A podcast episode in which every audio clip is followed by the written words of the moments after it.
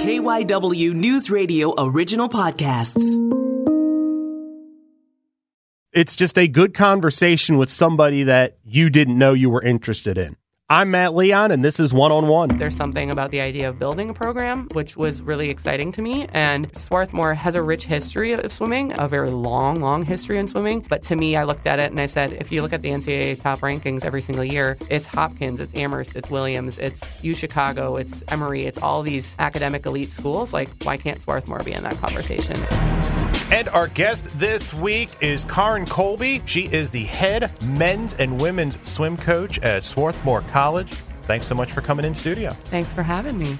So, as we were talking on the elevator coming up, this is a very busy time for you as we are recording here in mid January. You guys are chest deep in your season. Yeah, so our season, um, we're, we're in the home stretch now. We actually just got back from our winter training camp where we headed down to Puerto Rico for a week to uh, get some good work in, but we're about a month out from championship meets and two months out from the, the final, final end of our season. So it's, it's a busy time for us for sure. Is this the best time of year? It is. It's the most nerve wracking time of the year. There's not a lot more that we can do other than to not break people. So it's it's more about just kind of riding the the good work we've put in for the last six months into championships at this point. Where's recruiting at this time of year?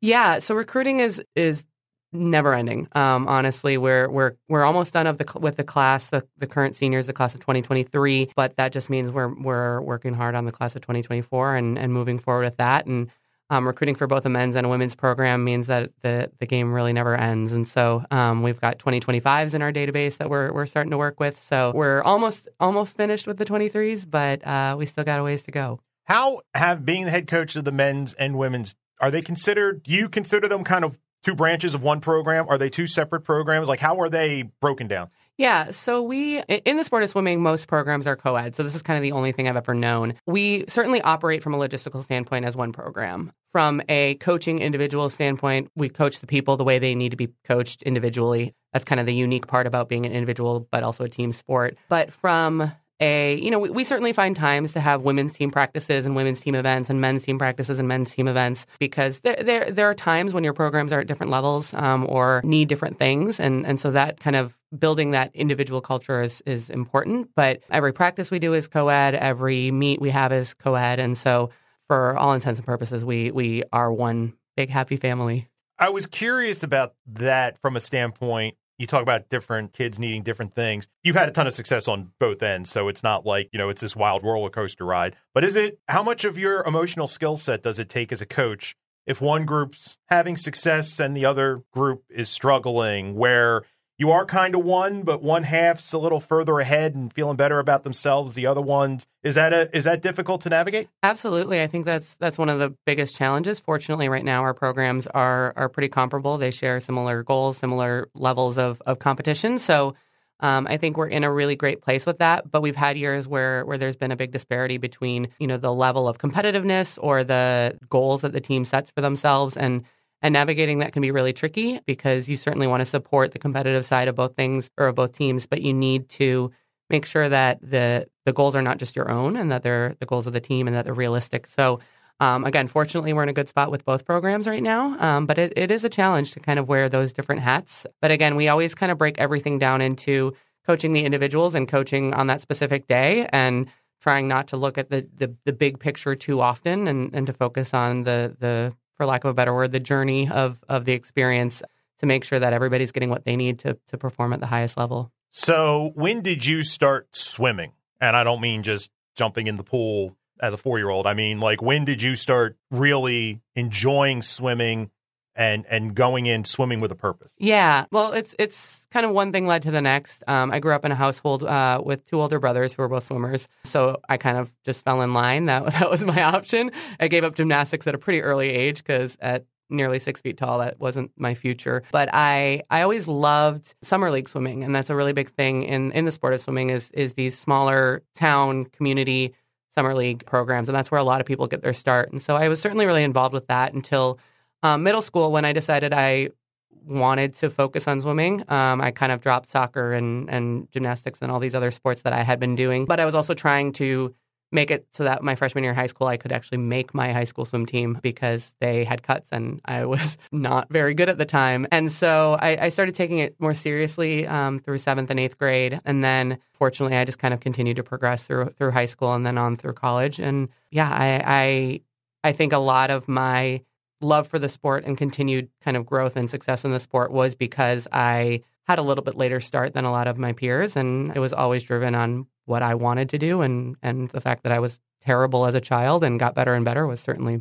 helpful as well. You grew up in Wisconsin, mm-hmm. correct? Is swimming, a, is it big there? In the town of Madison, yes. Um, I think swimming is a pretty big sport there when you can do it, when it's warm. But in, in the city of Madison, there's, there's a great summer league uh, set up and, and some really strong high school and club programs. And so it certainly was one of the great options if I wasn't going to be a hockey player. What did you swim? Did you have certain events or were you kind of at different points doing a little bit everything? Yeah, I, I definitely went kind of all over the place. Again, um, not being the most talented kid in the pool when I was younger certainly meant that I, I plugged a lot of different holes. But as I kind of developed as a swimmer, um, I became a mostly a middle distance freestyler, 200, 500 freestyler, could sprint a little bit, could do some longer distance stuff, but kind of found my wheelhouse in, in the 200, 500 range. So you talk about you weren't the best when you were younger. When do you start to turn the corner? Like when does it you obviously love it, but there had to be a point where you started to realize, like, well, wait a minute, she used to beat me all the time, and I just beat her by half the lap. Like, I mean, I'm exaggerating, but yeah, was there a tangible moment? Um, not necessarily a tangible moment. I think it was it was my progression through high school. Um, again, a lot of that was was growth and filling out my frame and starting to lift for the first time and and training seriously. I mean, there, there's a reason that you know the best swimmers in the world swim 52 weeks of the year and train doubles every day in the pool and so once I started to do that, um, again, I had kind of I was the the the tall, gangly twelve year old, you know, who was nearly six foot tall, and so by the time I was sixteen, and I was starting to put some muscle on that and connect my limbs in a way that allowed me to move down the pool a little bit better. I don't want to say it was a linear path because there were certainly ups and downs, but um, a lot of it had to do with just kind of having that patience and, and confidence that this was going to add up as I kind of got a little bit more coordinated and figured it all out and um, I think that that's having patience through that is one of the hardest things about swimming is you can go in every single day and and not necessarily see the results immediately, but if you are doing the right things, it will it will add up eventually. When did the idea of being able to swim at the college level become more than a dream? When does it start to become something that oh, I'm getting letters or somebody's pulling me aside to talk to me after practice. Like, do you remember when it started yeah, to come together? Yeah. So swimming is a little bit later in the recruiting cycle than a lot of other sports. Um, I think that's a good thing. I don't envy my colleagues, you know, who are trying to figure out what freshmen in high school want to be doing with their college decisions. But for us, we, you know, it, it is a little bit later in the game. You're usually not a junior or not getting recruited pretty heavily until you're a junior or senior. Um, so that was when it really started, and that was kind of when I started to actually be a competitive and, and noticeable uh, swimmer, for lack of a better word. And so for me, I knew before I knew I wanted to swim in college, I knew that I wanted to go to a certain type of college, and so the fact that that aligned and allowed me to have a Division three swimming experience was what I knew I'd always wanted. I never I don't want to say I never had dreams of being an Olympian or swimming Division One, but the thing about swimming is that you can be a, a, big fish in a small pond and and and have a lot of success. And so I think that it's not necessarily D one or bust. It's about finding a program where you can walk on campus and know where you're going to fit in terms of the spectrum of speed on the team. And so to me, that was that was the most important part about it. Was I wasn't waiting for an elusive swimming scholarship. There's not a lot of them out there, and and um, I wanted to find a school that was the right fit for me first. As an aside, you mentioned lifting weights. That swimming do you run like to, in in training, or is everything strictly from a cardio standpoint done in the pool? Yeah, most of. I mean, we we take care of enough cardio in the pool that we don't need to really supplement that in any way. I think there are some coaches that believe in in doing more outside of the pool from a cardio standpoint, but we use our dryland and lifting time to to develop strength and to develop power because that's that's what swimming really is. It's how fast can you dive off the block, explode through the first couple of strokes, bounce off one wall, bounce off the other wall, bounce off the walls, and and finish as fast as you can. And so the more explosive and powerful we can get you, the the better. I love that there's a dry land kind of strategy, yes. like, and it's referred to it as that. Carleton, you go to for college, correct? Yes. And you talked about how the type of college aligned. Were there other schools or kind of once the opportunity, the swimming opportunity in Carleton, that was pretty much the leader in the clubhouse for yeah, the most part. Yeah, for me, my my college decision process was um, I wanted to be within an eight hour radius of my house in Wisconsin because I wanted my parents to be able to occasionally come and watch me swim. And so that was you know limiting and certainly in some ways and uh, i wanted to go to the best school i could find academically and carleton college in, in northfield minnesota allowed me to be a division three swimmer to but also to be a major in whatever i wanted to major and, and have that that balance of I'm not just there to be a swimmer, I'm there to be a scholar first and foremost. And, you know, admittedly, most of my family went to Carleton College. So uh, it wasn't always at the top of my, the top of my wish list because I kind of wanted to do my own thing. Um, but when, when it all came down to it, it was the best academic opportunity I had. It was a place where I could be who I was and and and grow through that college experience and and the swimming part of it was a huge huge part of my identity during that time. And I'm curious as a lot of college athletes, you majored in something that you could just float through without having to focus much in geology.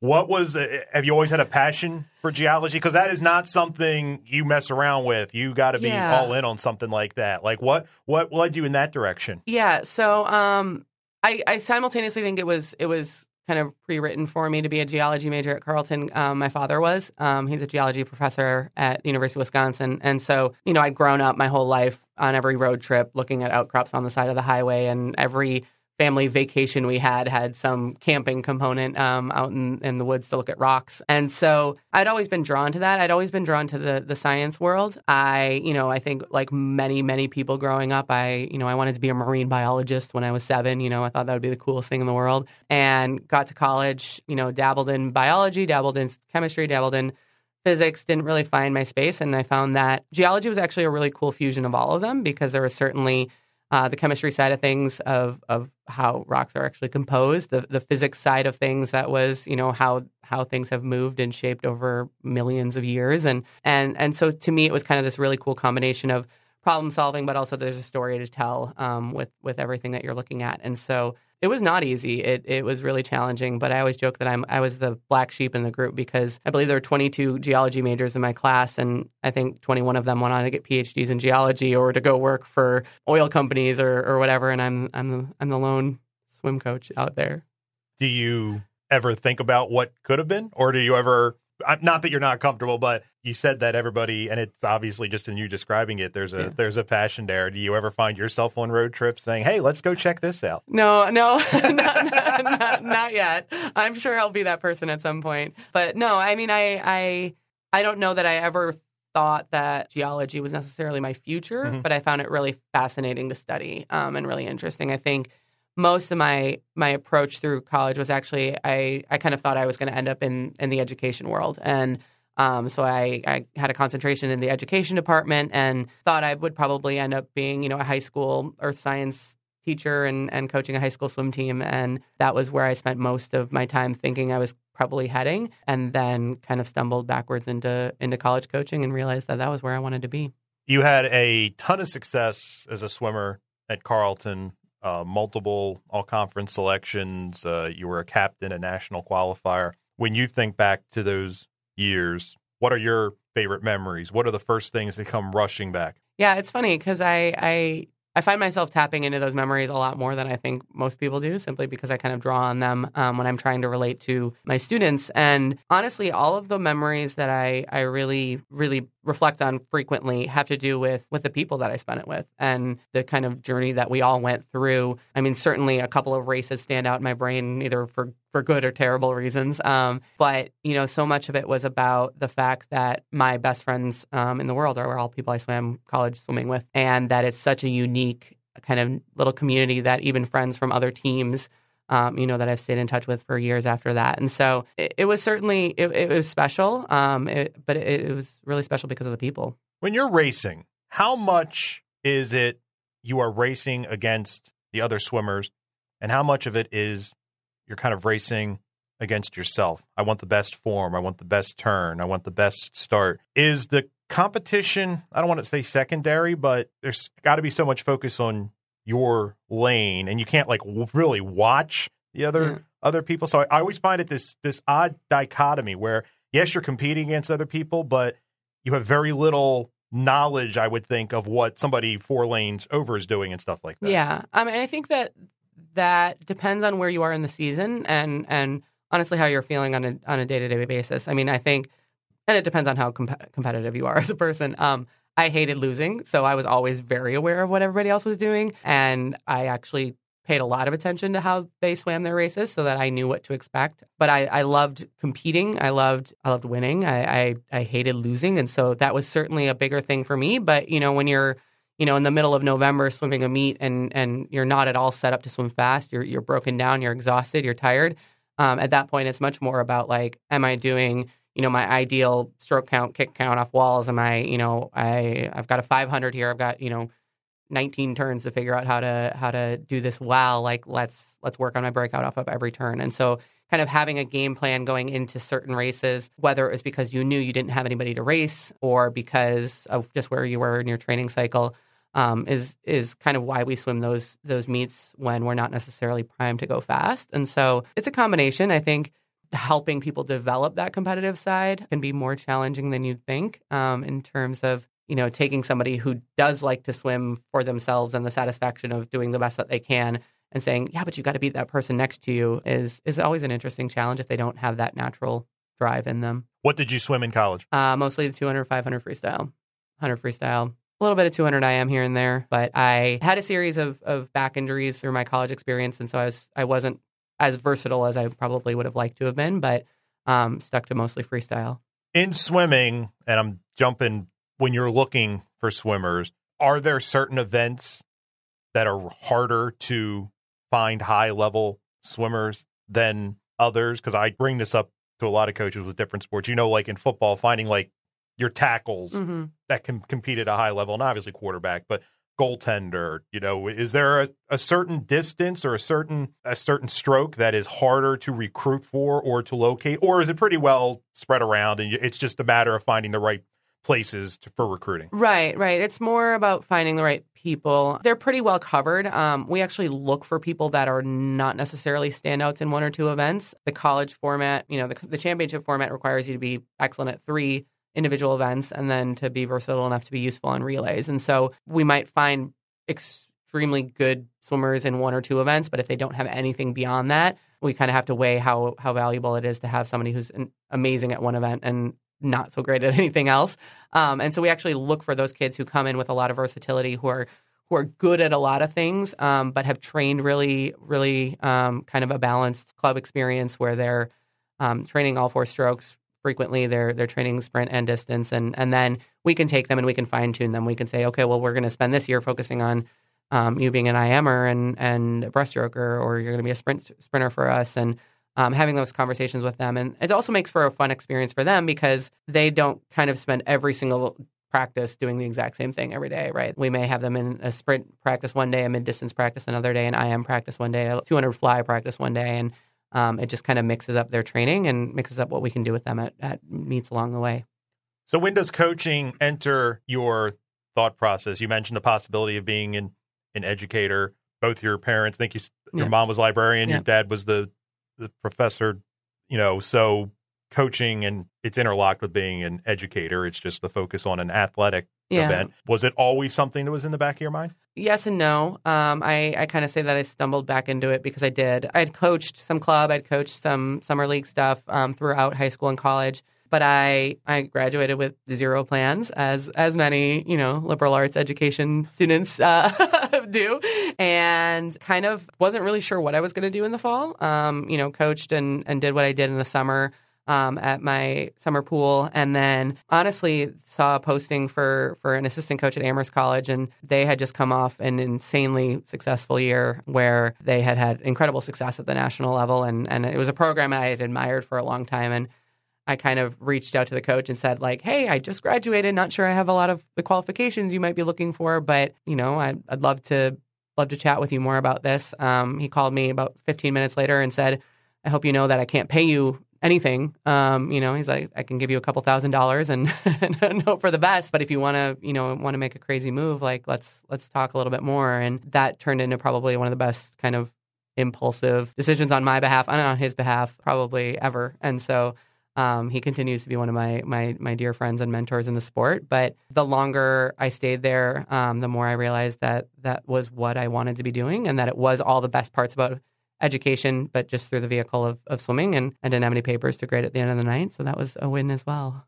How difficult? Because I think anybody that's been into coaching at any sport, that first job you mentioned a couple that like you're maybe a volunteer or you know you get a like you did a, a small stipend or whatever. How did juggle it? I mean, that's the time to do it when you're 22, 23, and you're not don't have you know family to worry about, but it still ain't easy. Yeah, it was. I mean, it was certainly hard. Um, I, I think what was special about where I did it was there was a uh, there were assistants like me in every sport, and Mhm. so there was a really good community of poor 22 to 25 year olds uh, who we all lived together. We also had a relationship with uh, UMass Amherst, where many of us were in grad school there, so we had a reciprocal kind of relationship there, where our GA position was at the college, and so I was able to get my master's there, um, which was fantastic. But uh, yeah, it was a lot of a lot of rice and beans and peanut butter and jelly sandwiches. Um, but I think having that community of other assistant coaches who were experiencing a lot of the same things that I was in different sports was really helpful. And a lot of those coaches are still coaching today, which is fun to kind of watch their their profession or their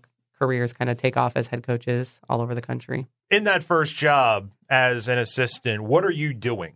Like, are you doing a lot of the nuts and bolts, getting, making sure the recruiting calendar is organized? Are you helping in the pool a lot? Or, you know, what, what's your main role? I was kind of the first real quote unquote assistant coach that um, that the head coach there had had somebody who was there for more than just you know a couple hours of practice a week, and so he needed a lot of help with the organizational side of things, particularly with recruiting.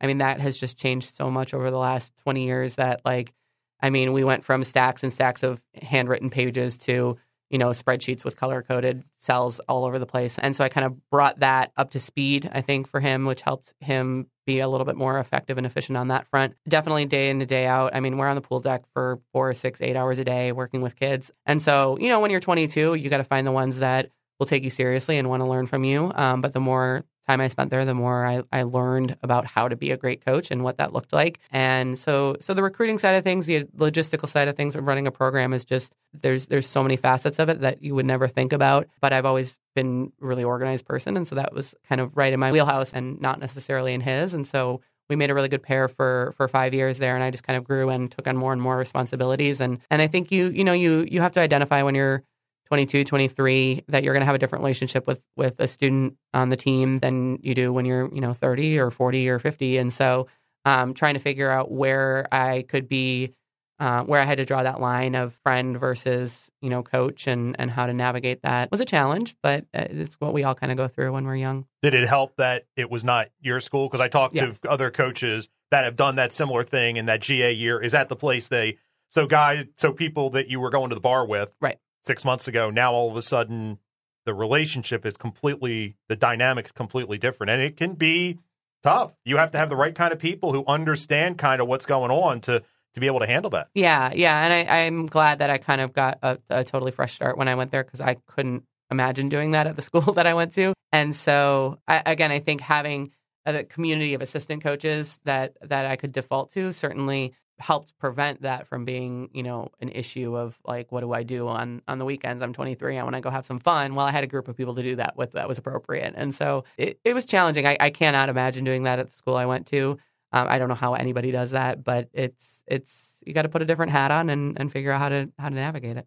We need to take a break. We will have more with Swarthmore College head men's and women's swimming coach Karin Colby right after this. This is one on one. And we are back on one on one. Our guest this week, Swarthmore College head men's and women's swimming coach Karin Colby. When you start, was there a moment where it really became clear for you that this was your calling? Like, if it was a one on one with a kid, you're shaking your head no, but like, uh you know, there wasn't no trepidation at all that eh, maybe not. I don't know. Yeah, I mean, I certainly I, I looked in a lot of different directions, especially over those first five years. You know, I, I went to UMass Amherst and, and got an MBA and a master's in sports management there.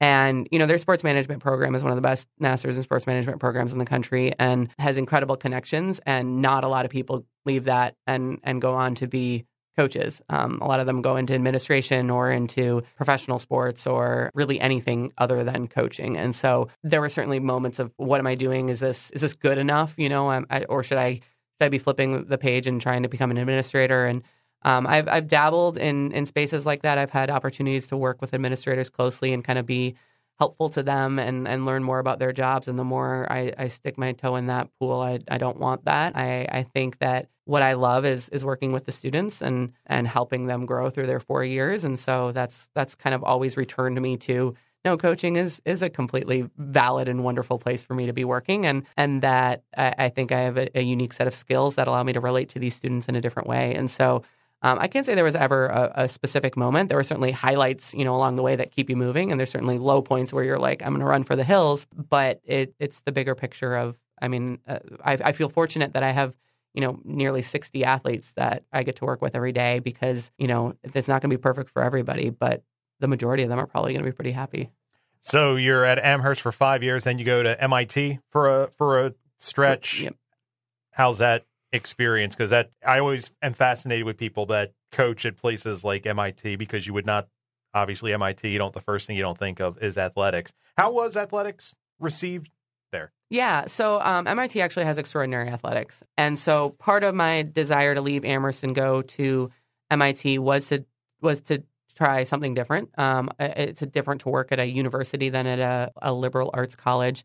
Um, and so I wanted to kind of see what that was like. I also uh, I was in a real position there, if you will. Yeah, got right. paid a little bit more. I'm not gonna lie. Um, and so it was a fun challenge for me for a lot of reasons. I was there for two years. You know, I I, I kind of joke about myself that I'm I'm I only know how to work with really smart kids, and that like I would be a terrible coach at at schools that were not you know, academics first, academics first, academics first. And so, you know, between Carleton and Amherst and MIT and Swarthmore, that's that's all I've ever known. And so I'm a little bit of a smart school no- snob in that sense, and I'm okay with that. And so um, the transition to MIT was good. The program was extremely successful. It was it was a wonderful place for me to be. But you know, it's it's a different it's a different environment to work in when you're working in a univers- in a university rather than a um, just a college that is is much more of an undergraduate community. Um, and so I, I ultimately left there knowing and feeling comfortable with my decision that I did want to be on like a small undergrad campus. That that was really where I was supposed to be. Now you spent some time at MIT as the acting head coach, correct? Yes. What was that experience like? Was that overwhelming, or did, were you at a point in your coaching career where you kind of had your arms around it? And while it's never easy, it wasn't like the eyes rolling back in the head experience it could be for some people. Yeah. So for me, I actually went into that position knowing that that was probably what I was going to be doing. Um, the, the, head coach. Um, had had one child was out on maternity leave the year before I came in. So when I, she had, she had mentioned that she was hoping to have another kid and that that this position would morph into an acting head coach position for that time. And so, as a woman in, in coaching, there's there's not a lot of that. So I was I was actually that was very appealing to me, both from a I wanted to see how she does this because there's not there's not a lot of great role models out there, but also I wanted to. Um, I felt like that was a necessary step for me to go on to get a head coaching job. Um, I always said that, you know, I had a lot of opportunities to leave Amherst for a, a range of different positions, but I always knew that I wanted whatever my next job to be to be the selling point for the job that was going to come after that. And so um, I knew MIT wasn't where I was going to be for forever, but I knew that it was it was a forward enough step that I could get the job that I wanted for the long term after that, and it worked out. When you get, you know, whatever day you become the acting head coach, does it feel different? Like you leave the office on Thursday night and you're an assistant, and you come in Friday morning and you're the acting head coach. Like was it almost like flipping a switch or was it not really that much different no i mean i think that because of, of the circumstances that we were in we knew what that was going to look like and we knew that what what the timeline was going to be and and when that transition was going to happen and so we kind of started the season with that approach that i was i was more or less in charge starting the season because we didn't want to, to confuse the students about what was going on. We were really transparent with them about how this was going to play out. And um, yeah, it's certainly different when you're all of a sudden sitting there and the person that used to be like, well, you get to make that tough call, like good luck, you know, when you have to make those decisions, and and it's definitely a different set of stress, and and we had you know a, a collection of challenges that year that that nobody was prepared for, but if you have a, a good relationship with the rest of your staff, you're able to kind of create those the the expectations right out of the gates of of how communication is going to flow and and who's calling which shots. And and so I don't think it was particularly scary at any moment other than you know the times when you want somebody else to make a decision for you do you remember the first thing that came across your desk that didn't occur to you that you were going to have to deal with and you have to deal with and i don't even mean you know necessarily any kind of an issue with a kid i mean yeah. like oh, I have to order the food for the bus. People don't realize the moving parts that go into just one, in your case, like one meet, Yeah. you know, 50 miles away. Like there's a lot that has to be taken care of. And a lot of places you, you don't have a 12 person staff like, Right. you know, a football team or stuff like that. So do you remember like the first thing? Not really. Um, I mean, again, I think I felt pretty prepared for it because in my time at Amherst, I had always picked up all the the the, the pieces and and put them in order, and so I think I knew what most of them were. I mean, it's certainly daunting, and and now I've gotten in the practice of you know sitting down. I, I keep meticulous notes all year long, and and try to like try to make my job more efficient every year and, and how we can do it. But I think what's cool about a swim coach's staff is that whether I was an assistant or associate or an acting head or a head, you, you sit down as a group of, of coaches, whoever's involved, and you divide and conquer as best you can. And um, so actually this fall, I'm coming off of uh, maternity leave, and I just came back in December. And my assistants who ran the program all fall, you know, we we were in constant com- conversation. Even though I was on maternity leave, I was probably working 20 or 30 hours a week just to take some of the stuff off of their their plates, but also because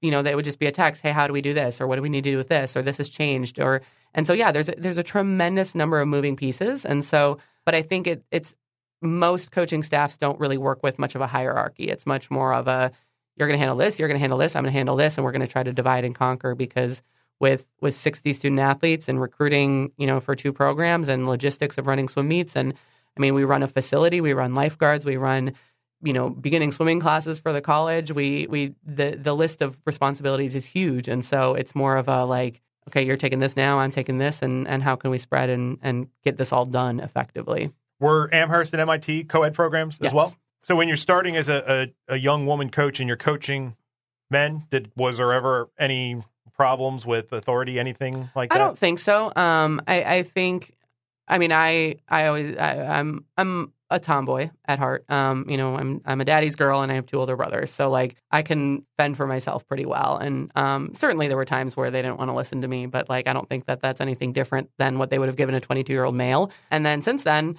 I've been at programs that were MIT had a female head coach when I started there, um, and then I was in charge, and and then when I came here. Um, and so I, I'm sure there's some self selection of people who who don't want to or don't feel comfortable with a female head coach, but I, I don't lose any sleep over that anymore.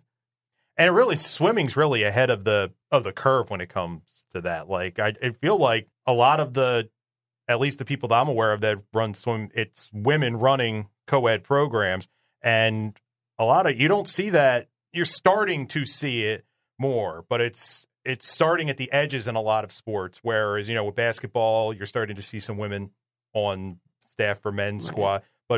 For swimming, it really does seem like it is a, a good mix. It yeah, I think well, I think in the in the greater Philadelphia area we have more female head coaches than I, I think I, I haven't looked at the numbers on it specifically, but I feel like our, our the number of female head coaches around here is higher than It feels like that as yeah, from yeah, the yeah, outside. Yeah, yeah, yeah. Um, it's it's really low. It's very very low. You know, there's times when when we're at the NCAA championships and you look around the pool deck and you're like, oh, there's lots of female coaches here, and then you realize that there's only like four female head coaches on the entire pool deck, and there's you know 80 teams there, and and there's a lot of young assistant coaches there who are women, but it's uh it's not it's not great. Um, we we certainly need to do better as a sport, but it's it's hard, and you know it's one of those things that because programs are co-ed pretty much your whole life. Every club program is co-ed. High school programs are separate. Different states handle high school swimming very differently. But yeah, if you you know you kind of don't have a choice but to have a co-ed program, and I don't think I would ever want it to be anything different. So how does the opportunity at Swarthmore come about? Yeah. So, um, you know, jobs get posted online, and I saw this one, and I had made a pretty short list of schools that I would leave MIT for, going back to my, you know, self-proclaimed snobbiness of, of schools that I wanted to be at. I knew I wanted to be in Division three. I knew I wanted to be at the best possible academic schools I could find, and and the third piece of that, which which was the challenging part, was I wanted to be at a school where I could build a program. And so when I went to Amherst, that program was extremely well established. The women had just finished second at NCAA's. They had, you know, national record holders on their team. Like they were in a great spot. I just got to come in and, and be part of the ride for a while. Walking into MIT, I walked into two top top 10 programs. And so I, you know, it, it was fun. It was great. I, I certainly proud of the work that I did at those places, but there's something about the idea of building a program which was really exciting to me. And Swarthmore has a rich history of swimming, uh, a very long, long history in swimming. with as most programs, you know, years of great success and and some years that were a little bit down. And but to me, I looked at it and I said, if I go to, you know, if you look at the NCAA top rankings every single year, it's Hopkins, it's Amherst, it's Williams, it's U Chicago, it's Emory, it's all these academic elite schools. Like, why can't Swarthmore be in that conversation? And so I, you know, I I approached the the process with that in mind, which was like this department is moving in a really exciting direction. I think swimming can can move in that direction too. Um, let's let's build something fun here.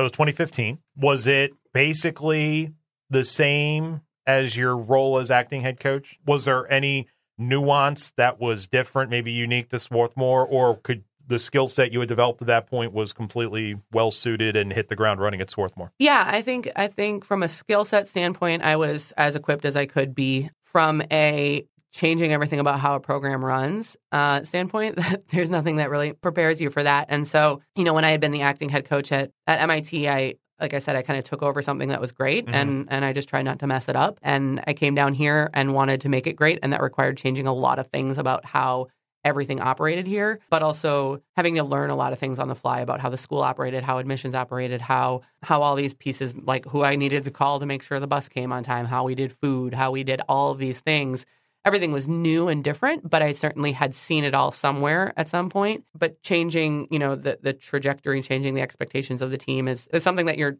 never really prepared for. I don't think it's challenging, but the but the, the kids were fantastic, so it worked out okay. And you seem like just in talking to you, you relish challenges, and you just you talk about being competitive and hating to lose, and I I could see you no matter how disruptive the situation is that you're stepping into it probably doesn't take you long to assess, determine, and start to move forward. Yeah, yeah, and I think that you know the the most important part of those first couple of years was helping the students understand that I was there to help and that I was there to bring out the best in them. You know, it sounds a little cliche, but um, I don't think that academic excellence and, and swimming excellence have to work against each other. Those those two can go hand in hand, and I think we've proven that year in and year out. And so for me, it was about gaining their trust and and their confidence that while things were going to look completely different, that it was a good kind of different. And you know that didn't that didn't work with everybody right out of the gates, but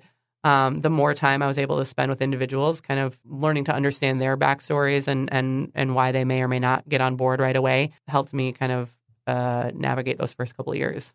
I'm curious as you're doing them simultaneously. Recruiting for men, recruiting for women. Are, are the pools, pun not intended, as plentiful? Like, are there more male programs from the younger levels, female programs? Like, are you pretty much can build at the same way at the same time? Yeah, you can build the same way at the same time. Um, I think that the process or the timelines that students operate under is a little bit different. I always joke that women are a little bit more proactive in the uh, recruiting process. So we'll often hear from people expressing interest, you know, when they're when they're sophomores or early juniors. And every single year in November, December of senior year, I get a, a flood of emails from very talented, very smart men who are like, "Oh, maybe I should apply to college," and and, um, and so you know it's tricky because it's you know you you you, you learn to navigate that timeline a little bit differently. But, you know, with swimming, times are times. And I love that about our sport. I love that about recruiting for our sport because it it's pretty clear cut. Now you have to manage,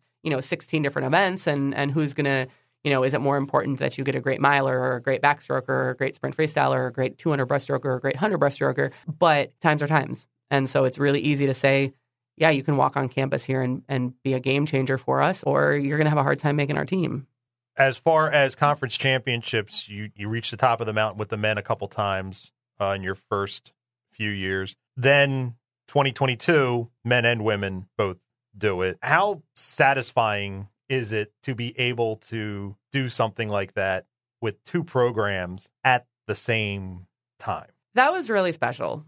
I think that anybody who was there with us last year, you know, I get I get chills thinking about it. And and and it was special because because coming out of COVID, coming out of mm-hmm. you know a non-existent 2021 season. Yeah, because you guys uh, didn't do anything no, that year, right? No, we we practiced, we did some time trials, but we only had half our students on campus. It was one person per lane, masked, everything. It was it was not it was not a fun year, but it, we we made the best of it, and I think it was actually successful by by many definitions. But you know, coming out of that missed year, coming out of you know, in the spring of 2020, we we had a group of guys that were supposed to be, you know, flying to Greensboro, and two days before they were flying down there for for nationals, you know, the world shut down, and so.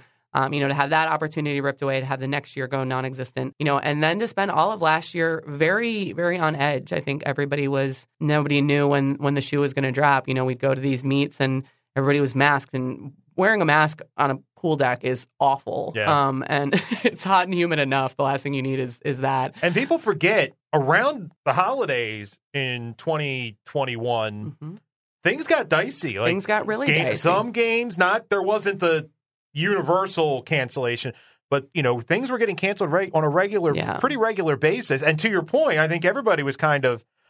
All right, like what's going to be the first league that says it's not worth it? Right. So I didn't mean to interrupt you, yeah, but I, no, and I think I just think that like especially going through last season, feeling so on edge, and like whether you you knew that that was how you were feeling, like I didn't realize it really until after nationals when I like sat down and was like, oh my gosh, like I, I can breathe for the first time in six months, and I didn't even realize I'd been holding my breath. And but yeah, as we headed into December of last year, I felt really strongly about taking our team to Puerto Rico as we do every year. Um, it's an incredible training opportunity for us, but more importantly, it's an incredible team building opportunity. And and the college, I give everybody so much credit there because they were 100% supportive of us going on this trip. And that meant phone calls on Christmas Eve and Christmas Day and New Year's Eve and you know all of our, our students going through the drive-through nose swab thing up at the you know at the Target to, to get tests so that we could get through the the airport in San Juan when we got down there and um and it was it was really stressful and we came back had a couple of cases um you know had to had to cancel one of our meets and while we were there the day before we left Puerto Rico to come home, which was an incredible trip because they were outside in the sunshine and they could take their masks off and talk to each other for the first time all year. And it was it was so special. But the day before we came back, the school was like, "Oh, we're going to be online for the first you know, two weeks, and like everybody panicked because they just they had these flashbacks to Mhm. the spring of 2020, and so to get through that, to get through all of that, to get to our conference championship meet last year, and just to like have it all pay off, and to have people swim faster than they'd swam in, in years and years and years, and and if you again return to the COVID time, a lot of our students couldn't swim for months and months and months, whether it was because the pools in their area were closed or they had a high risk, you know, family member at home, or um, you know, we had kids swimming in open water ponds, you know, trying to touch water every once in a while, swimming in a backyard pool with a, you know, a, a stretch cord attached to them so they couldn't go anywhere. And so it was so special last spring to kind of have all that patience and all that hard work pay off and and to do it with everybody was I don't want to say unexpected, but it was there there was yeah, it, it was it was special. It was it was really remarkable. to that point and to what you just described, by no means is it anything anybody would ever want to go through.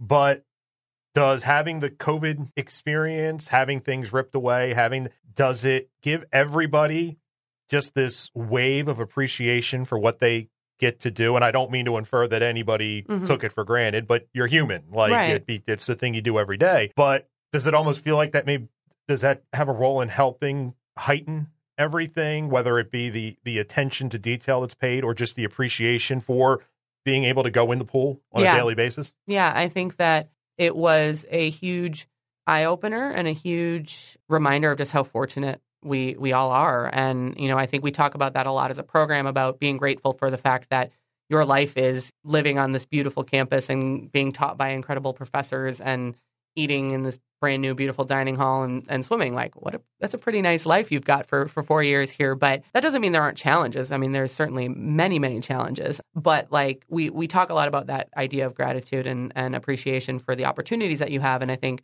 covid just shone a huge spotlight on that. And and so yeah i think it was definitely a, a very clear reminder but also a, an opportunity for our students to figure out what they really wanted to be doing with their time. You know i think we had a, few, a couple people who were like, I didn't swim for eight months and I didn't miss it at all. I've been swimming year round since I was six and I kind of hate it. And like, I don't want to go back to it. And I'd, you know, I'd rather have them realize that Mhm. than, than hobble through another couple of years. And so I think that it was definitely a, a game changer for our program. Um, I think that my myself and my coaching my, my staff we actually sat down in in about may of 2020 and we were like anybody who thinks we're having a normal year this coming year is crazy. Like Yeah. it's it's not happening. And I don't think that I was like predicting the future, but I was just like this it's just not happening.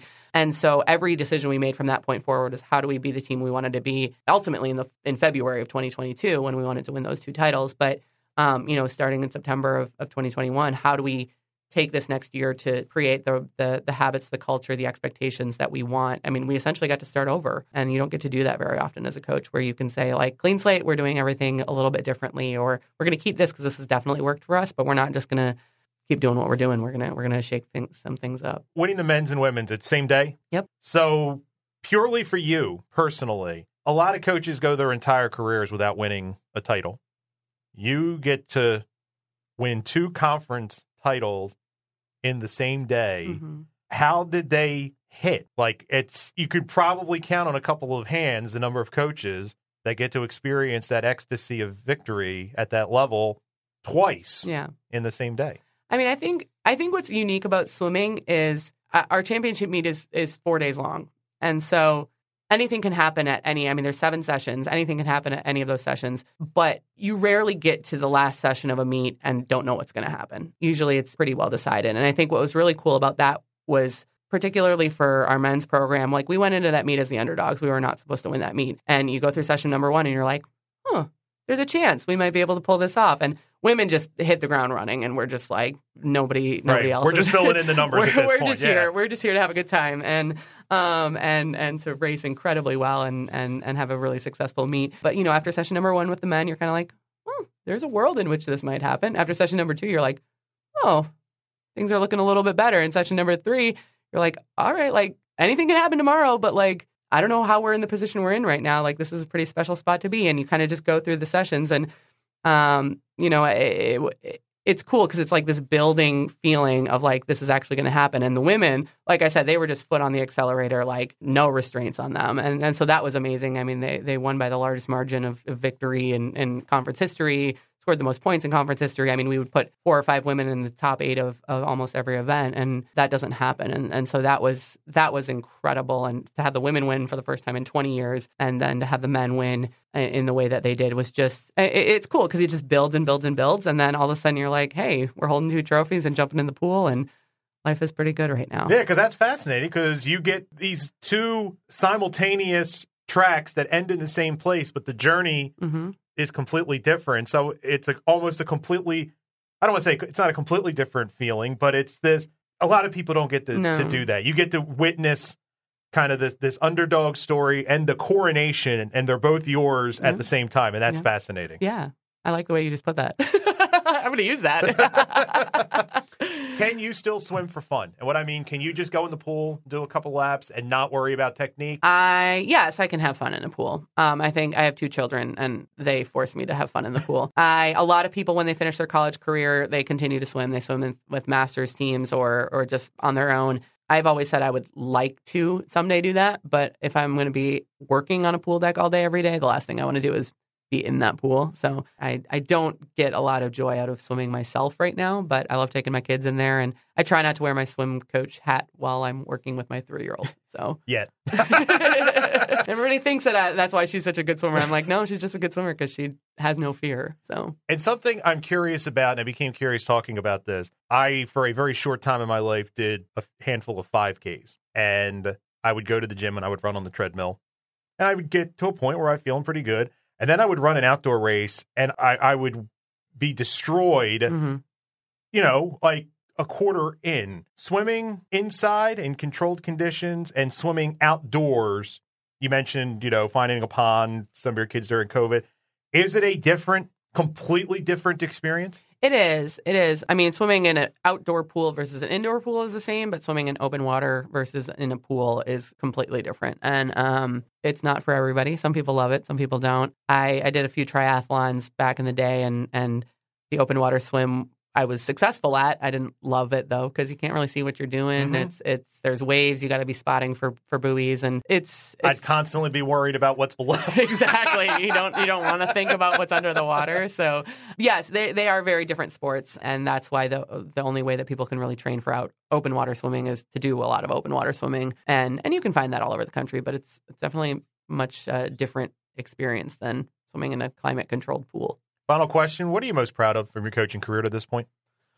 Ooh, that's really hard because I think it's really easy to say, you know, winning both conference titles last year, or you know, the fact that every single one of our men's team records has been set in the last eight years at, at Swarthmore multiple times. And, you know, I think there's a lot of metrics in our sport that are really easy to measure and, and it's fun to sit down at the end of every season and, and check those and, and be really proud of ourselves for how great we did. But I, I think in a lot of ways it's it's I don't know if it's one specific thing because it's the kid who, you know, who struggles to get through their sophomore year, who figures it out and goes on to be wildly successful their last two years here in the pool, in the classroom, goes on to grad school, goes on to these incredible futures. And so um, I think it's I'm going to take the cop out and just say it's it's about the kids and and helping them through their four years and and um, Swarthmore is, is a challenging experience and so you know working with them as they grow through that as they figure out who they are as they figure out what they want to be doing and and staying with in touch with them afterwards is is what it's all about. The swimming is is just the vehicle. So,